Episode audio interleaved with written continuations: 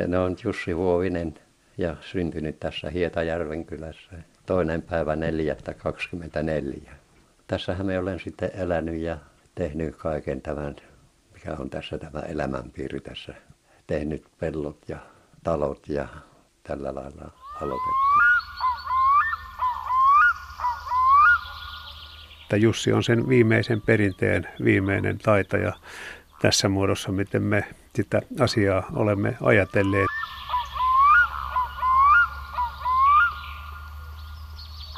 Me olisin joutunut sen myrskyn silmässä, kun kiertää niin kuin ruuvi ylöspäin. Jotta missä sitä lentelisi sitten.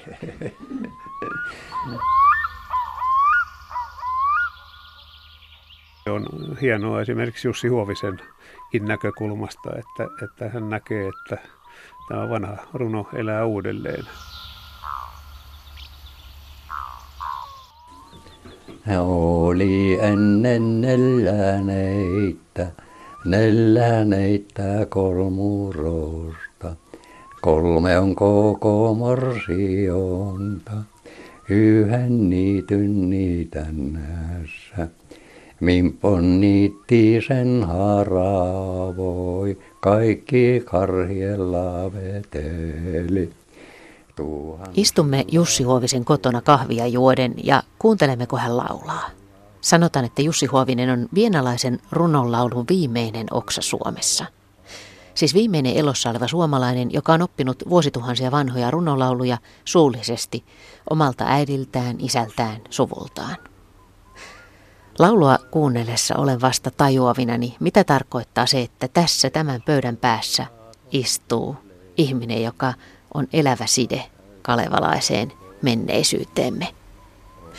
Jussi Huovisen laulun kautta kuuluvat edellisten sukupolvien, jo menneiden ihmisten ääni ja ajatukset. Vietti päivän paistamasta, vietti kunkumottamasta, pienet pilvet.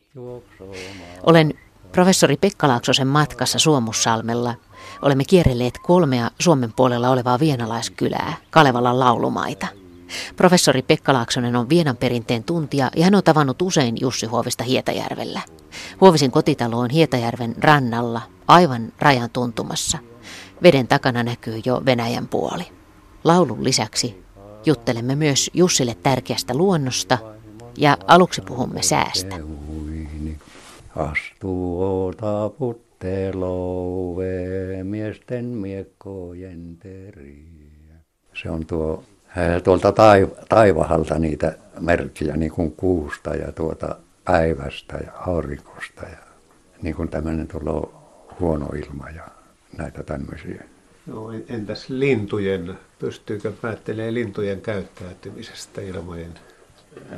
No, kyllä, kyllä sitä tuota, ainakin muutama merkki on siitäkin, niin kuin tämä ukon lammas kevät kun tulee. Niin se, se kun alkaa tuota hykettää, kun se tuolta taivaalta laskeutuu, niin se on heti huono ilma, sade ja kylmä. Ja se on semmoinen hyvin, hyvin varma merkki. Ja, ja pääskyhän se on myös, kun alkaa tuota tämmöinen matalapaine, niin se tuota hyvin lähellä järven niin kuin pintaa lentää ja, ja vähän käyttelee niin kuin jalkoja veessä ja että se on saje tulossa sitten. Ja tämä oli tämä kuusta, mitä sitten sanottiin näitä. Niin sitten kun tämä kuun chirpit on niin kuin, että se ei ole se täysikuu aika vielä, se on tällä tavalla niin kuin keiskottaa selällä sieltä, että nämä vähän niin kuin ylöspäin nämä kumpikin sakalla. Niin se, se tietää tuiskua ja tämmöistä pahoa. Sitten tämä päivätalvella, kun tulee nämä sapit sitten niin kuin kahden puolen, niin kuin ne tulee semmoiset niin kuin sateen koari tai joku semmoinen, ja ne on vähän sitten niin kuin ylöspäin siinä, että se ei ole tällä koarella, niin se taas tietää niin kuin pahoa, kovaa tuiskua ja tämmöistä matala, matala. Nämä on semmoisia niin kuin varmoja, nämä aina Taattohan se sanoi, että nämä on semmoisia varmoja merkkejä. Minkä nimisiä tähtiä oli? No se oli tuota kovin tähti ja sanottihan sitä pohjan tähiksi ja, ja sitten oli tämä Otava ja sitten tuota Seuliaini ja Mooseksen sauva. Ja, no eipä niitä nyt tule sen kummemmin mieleen, vaan nämä oli ainakin niin kuin semmoisia tiettäviä. Ja sitten tämä Otava, sehän se oli tuota semmoinen, se oli niin kuin tämä aika sitten niin kuin, eipähän sitten ole mahtaa tulla sillä mitä kellojakaan niin kuin vanhempaa aikaa ja sitten tämä niin kuin ylösnousuaika oli sitten tuota Otavan kierron mukaan. Sitten kun se illalla, kun se lähtee täältä pohjoisen taivahalta, niin sitten se kiertää tänne ja sitten se Otavan sarvi, niin se sitten tuota osoittaa tätä etelää. Niin se oli aina se sanonta, että jo on ylösnousuaika, kun otuksessa on Otavan sarvi. Se oli etelä se otus, niin kuin ilmansuuntiin tarkoittaa. Ei tämän... kelloa. niin, niin. ei, ei sitä ollut sitä kelluakaan varmasti silloin vanhempaa aikaa vielä, mitä nämä, nämä, nämä esi-isät on eläneet ja nämä.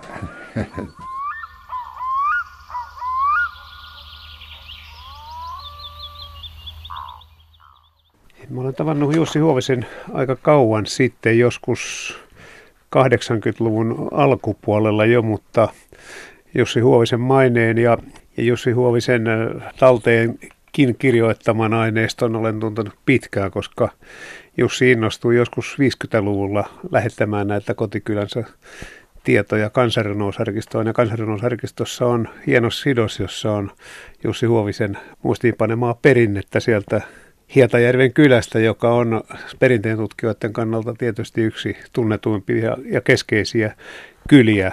Se on yksi näistä Suomen vienalaiskylistä, joita meillä on kolme. Hietajärvi, Kuivajärvi, Rimminkylä. Että tuota, niitä aineistoja on monet kerrat katsottu. Ja sitten sen jälkeen, kun Jussi alkoi näitä lähettää aiemmin, aiemmin niin myöhemmin sitten kun Hietajärven ja Kuivajärven kylissä perinteen tutkijat alkoivat aika paljon käydä. Pertti Virtaranta aikanaan kirjoitti näistä kylistä teoksen Polku sammui ja se kertoo siis siitä, miten kulkeminen Vienan kylistä sitten silloin itsenäisyyden alkuvuosina katkesi, kun raja sulkeutui. Että se, oli, se, se kertomus johdatteli hienolla tavalla näiden kylien menneisyyteen, mutta että kyllä tämä Jussi Huominen on aika monelle meistä – lauluja laulanut ja kertonut vienalaista perinnettä. Hänen sukunsa on sieltä lähtöisin, niin kuin tiedetään, ja, ja Jussi on aika uskollisesti asunut Hietajärven kylässä, että hän on ollut poissa sieltä vaan tarpeellisilla asioilla joskus, että sillä lailla, niin kuin on sanottu, että hän on meidän viimeisiä vanhan runon taitajia, niin se kyllä pitää paikkansa, vaikka perinteen tutkijat ovat tätä viimeisen runonlaulajan epiteettiä aina silloin tällöin hieman kriittisesti pohdiskelleet, mitä se tarkoittaa, mutta Jussin, Jussi Huovisen taitama perinne tulee todella hänen suvustaan ja sillä lailla hän aikanaan sitten myöskin haastatteli kyläläisiä ja keräsi sitä aineistoa, että tässä mielessä Huovisen kertoma ja kirjoittama aineisto ja laulama aineisto on ainutlaatuinen. Harvoin olen tavannut niin hyvä muistista miestä kuin Jussi Huovinen, joka tarkasti pystyy kertomaan yksityiskohtia siitä elämästä ja pitkältä ajalta, että pitkä elämä ja, ja hänen äh, sukulaisensa isät ja isoisät olivat kaikki runontaitajia. Että kun katselee Jussi Huovisen olemusta, niin tulee vääjäämättä mieleen kyllä I.K. Inhan Vienan kävien vanhat kuvat Mihkali Perttusesta. Sitten siitä samaa luonteen jaloutta ja ylevyyttä näkee Jussi Huovisen olemuksessa. Ei ole epäilystäkään, etteikö mies olisi sukua Arhippo Perttuselle, niin kuin on sanottu. Jussi Huovisesta on tehty kirjakin ja sen kirjan alkusanoissa kirjoitit kauniisti, että on kuin kansanrunousarkiston vanhat hauraat arkistomuistiinpanot muuttuisivat eläväksi perinteeksi. Kyllä näin on, että siis se, ja, ja voi sanoa Hietajärven kylän asema, jos ajatellaan kansalliseposta Kalevalaa, niin silloin todella niin Danieli Europeus teki keruumatkan tai tutkimusmatkan Hietajärvelle ja, ja tallensi sieltä Jussi Huovisen isoäidiltä tietoa, joka sitten löysi tiensä Lönnruutille ja näin Kalevalassa eräitä pieniä käänteitä muutettiin toiseksi, että sillä lailla tämä Jussi Huovisen suvun ja, ja Hietajärven jälki näkyy myöskin meidän kansallisepoksessamme silloin kun kävimme Jussi Huovisen luona kyläilemässä, niin hän on siis todella miellyttävä ihmisenä myöskin ja semmoinen viisaan tuntunut, mutta hän on myöskin hyvin kiinni nykyajassa. Puhuttiin ilmastonmuutoksista ja luonnonsuojelusta ja Pokemoneistakin tällä reissulla. Joo, Jussi on eläväinen ihminen ja y- ymmärtää tämän asian ja muistelin itse siellä sitä, miten Jussi pari kertaa kävi, on käynyt Helsingissä Kalevala seurankin tilaisuuksissa. Ensimmäinen oli se, jolloin oli nuo Murhijärven erämaa-alueet uhanalaisina ja silloin nämä tieteelliset seurat, Kalevala seura, kirjallisuuden seura ja, ja Suomen antropologinen seura osoittivat mieltä tuolla eduskuntatalon portaalla ja siellä oli vanhoja akateemikkoja mukana osoittamasta mieltä. Ja silloin Jussi Huovinen tuli Hietajärveltä ja soitti kannelta siellä eduskuntatalon portailla. Se oli aika ainutlaatuinen tapahtuma monessakin mielessä ja moni muistelee sitä vielä myöhemmin, että sellainen oli. Kyllä se jonkinlaisiin tuloksiin taisi johtaa se mielenosoitus. En tiedä, johtiko se ihan sellaisiin, mihin pyrittiin, mutta... Luonto on Jussi Huoviselle hyvin tärkeä, niin kuin tuli tässä mielenosoituksessakin esiin.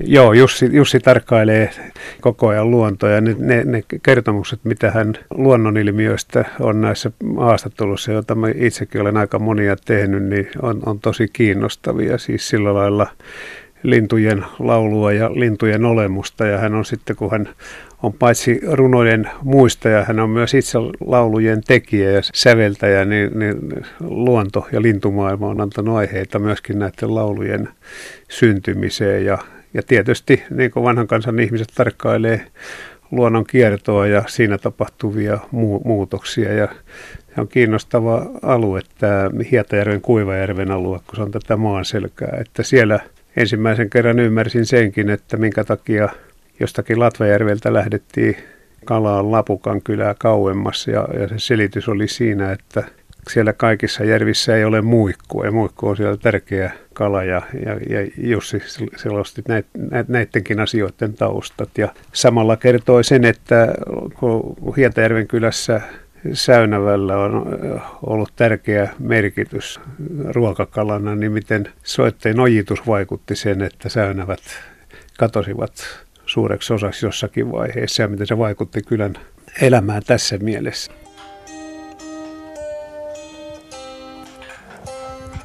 Näitä laulan, joita tiedän, joita kuulen niin kujerran. Ennen suotuja sanoja vanhemman varustamia.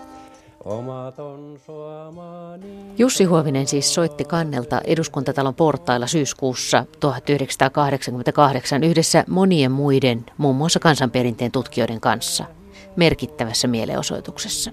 Paikalle tulo oli joidenkin lehtijuttujen mukaan aika tiukka paikka ensimmäinen kerta mielenosoituksessa. Hän myös kävi useamman kerran päättäjien luona puhumassa Murhijärven erämaa-alueiden puolesta. Yritän etsiä radioarkistosta nauhaa tästä kuuluisasta mielenosoituksesta, mutta sitä ei löydy. Sen sijaan löydän samalta ajalta ohjelman aiheesta. Viikonlopun dokumentti Mietteitä Murhijärveltä syyskuulta 1988. Siinä Jussi Huovinen laulaa ja kertoo huolestaan ja metsän merkityksestä yli aikojen. Sitähän kun mentiin ennen tuonne metsään jo, ja sehän oli kaikessa sinne heinät tehtiin sieltä lehmille ja tuota, lehet taitettiin ja polttopuut vejettiin ja kaikki mitä tarvitsi niin kuin rakennusta, se hirsi sieltä vejettiin ja sehän tässä on ollut semmoinen huolenaihe nyt nykypäivänä tämän vuoden aikana. Silloinhan ne on pohja pois tältä karjalaisuudeltakin tässä Siinä vielä tämä on kaikkein pahin minun mielestä, että tämä nykypäivän tämä tehokäsittely. Tämä metsä hakataan pois ensin ja sitten tuhotaan maisema, syvä aurataan ja siinä turmeltuu kaikki sitten koko luonto, tämä alakasvullisuus, vedet, kalat puoloo järvistä ja joesta ja tuossa nyt pieni sirpale, mikä tässä olisi olemassa vielä meillä. Että sitä tämmöisenä niin kuin elämän lankana olisi pientä hyvin, hyvin toivottamalta näyttää. Ja nyt marja kasvaa muutaman vuoden siinä ojanpenkassa, mutta sitten se loppuu, se ei kasva sitten. Ja sitten metsä myös, se jossakin paikassa yrittää, mutta siitä tuhoutuu tämä luonnollinen kosteus maasta. Tässähän tuhoutuu enemmän tuota muuta, kun ajatellaan tämä muutaman kuution tämä tehohakku ja näitä perustellaan sillä, että työttömyydellä ja näillä asioilla, että tästähän on paljon suurempi hyöty tänä päivänäkin vielä niin kuin metsureita ajatellaan, kun jos ajatellaan näitä pehmeämpiä hakkuumuotoja tästä äärialueelta. Ja sitten vielä tulevaisuudessa heillä on työtä pitemmäksi aikaa ja heidän lapsiin lenki ja sitten metsä on vielä niin kuin turvattu paremmin. Kyllä tiiähän tuulen synnyn, missä on tuuli tuviteltu, vihurini vihytelty. Näin monen kymmenen vuoden kuluttua varmaankin tuntuu siltä, että taistelu kumminkin kannatti, että osa Murhijärven erämaa-alueesta säästyi. Ja että jos on ihmistä suurempia asioita, niin ehkä niitä ovat juuri vanhat metsät ja laulut. Siltä ainakin Jussi Huovisen tuvassa tuntuu. Palataan siis sinne Hietajärvelle Jussi Huovisen pöydän ääreen. Puhumme luonnosta, karhuista ja aikamoisista säännenistä. Te, oletko nähnyt karhua koskaan? No olen yhden kerran. Ja se oli ihan tässä, tämä järvi kun menee tuosta ja tuolla verkkoja laskimaan aina tähän. Ja olimme verkon nostossa muutamana huomenessa, niin tuota, puolessa välissä siinä tuosta, tuossa laella. Ja sitten tuossa toisella rannalla on tuota talo, viimeinen talo tästä, Hietajärven talo, ja se on tuota, aivan tuossa rajan varressa. Ja tuota, sitten siinä puolessa välissä olimme siinä, se Enni oli airoissa ja me Nossi ja minulla oli naama tuonne jokeenpäin ja sitten alkaa, että katsotaan, että mikä se on tuo elukka, kun tulee tuohon, tuohon rantaan, että onko se, onko se hirvi vaan tuota, no me siinä sitten se käännyin sitä katsomaan ja sitten, jotta ei tämä hirvi ole, että tämä on karhu. Ja se tuli siihen lähellä rantoa ja seisattu siinä ja, ja sitten vähän ajan päästä läksi tulemaan tuota pieni karhu jäljessä ja se vuotti siinä sitä ja katseli vähän tänne ja niin kuin, vähän niin kuin vainua veti ja tuota, sitten se poikani tuli siihen ja tuota, se läksi sitten kääntyi suorasta tuonne rajalla tuohon korpeen ja se oli talvipesällä menossa sen poikaa kerralla tuohon. Sitten vähän näihin liittyen oli niistä, muistan kerran puheltiin niistä tuulen pyörteistä, joita täällä. Niin. Ker- kerropas niistä. Tu- tuulispää. Voi hyvä, hyväni aika. Säännenä. Se oli erään kerran, olin tuota, me oli vielä siinä muutaman vuoden vanha, vaan kyllä me jo juoksin tuota maailman matassa ja sitten, sitten minusta nuorempi veli oli tuota, koskaan vajaa vuosikas ollut ja tuota, siinä vaan kumminkin, että läksimme kerran sitten tuohon naapuriin menemään tuohon Ortsoon ja sitten menemään siihen pihalla ja se oli tämä Paavo veli oli siinä sen maamun ysässä ja sitten se emäntä tuli siihen pihalla ja tuota, sitten alkoi tältä länneltä päin kuulua semmoinen kova kohina ja äkkiä meni ihan mussaksi tämä tämä puoli taivasta ja sitten jo alkoi muutama vesitippa tulla ja e, sitten se emäntä sanoi maailmalla, että lähemmä tuota säämme, jotta säännenä nousuu suojaa. Ja, ja ne ja minä läksin sitten, että juoksen kotiin. Ja siinä jo kerkisin tuohon puoliväliin, että on niin kuin, mitä tässä on, niin kuin sata metriä oli tuosta siihen kotitaloon. Ja tämä oli se jo kovasti tämä myrsky tuli eteni täältä ja tuota, vettä satoi ja tuota, sitten jo otti tässä minun pihassa tuossa oli vähän heinälato tuossa pellolla ja sitten jo näin, että se heinälato lentää ilmaan ja ne hirret siellä lentelöi pala, pala siinä ja sitten jatkoi vähän matkaa semmoisen parikymmentä metriä ja siinä kasvoi vesipaju sitten tässä polun varressa tuossa tien varressa. Ja se jo tapasi se säännenä sitten niin kuin se reunamiutkin ja se otti jo ilmaa, ilmaa ja tuota, sitten pyöräytti jonkun matkaa siinä ja sitten heitti maahan ja me siihen vesipajuun tarvitsi kiinni, että tuota, jos se vielä uudestaan ottaa. Ja sitten kun, kun tuota, tämä talon katto, niin tuota,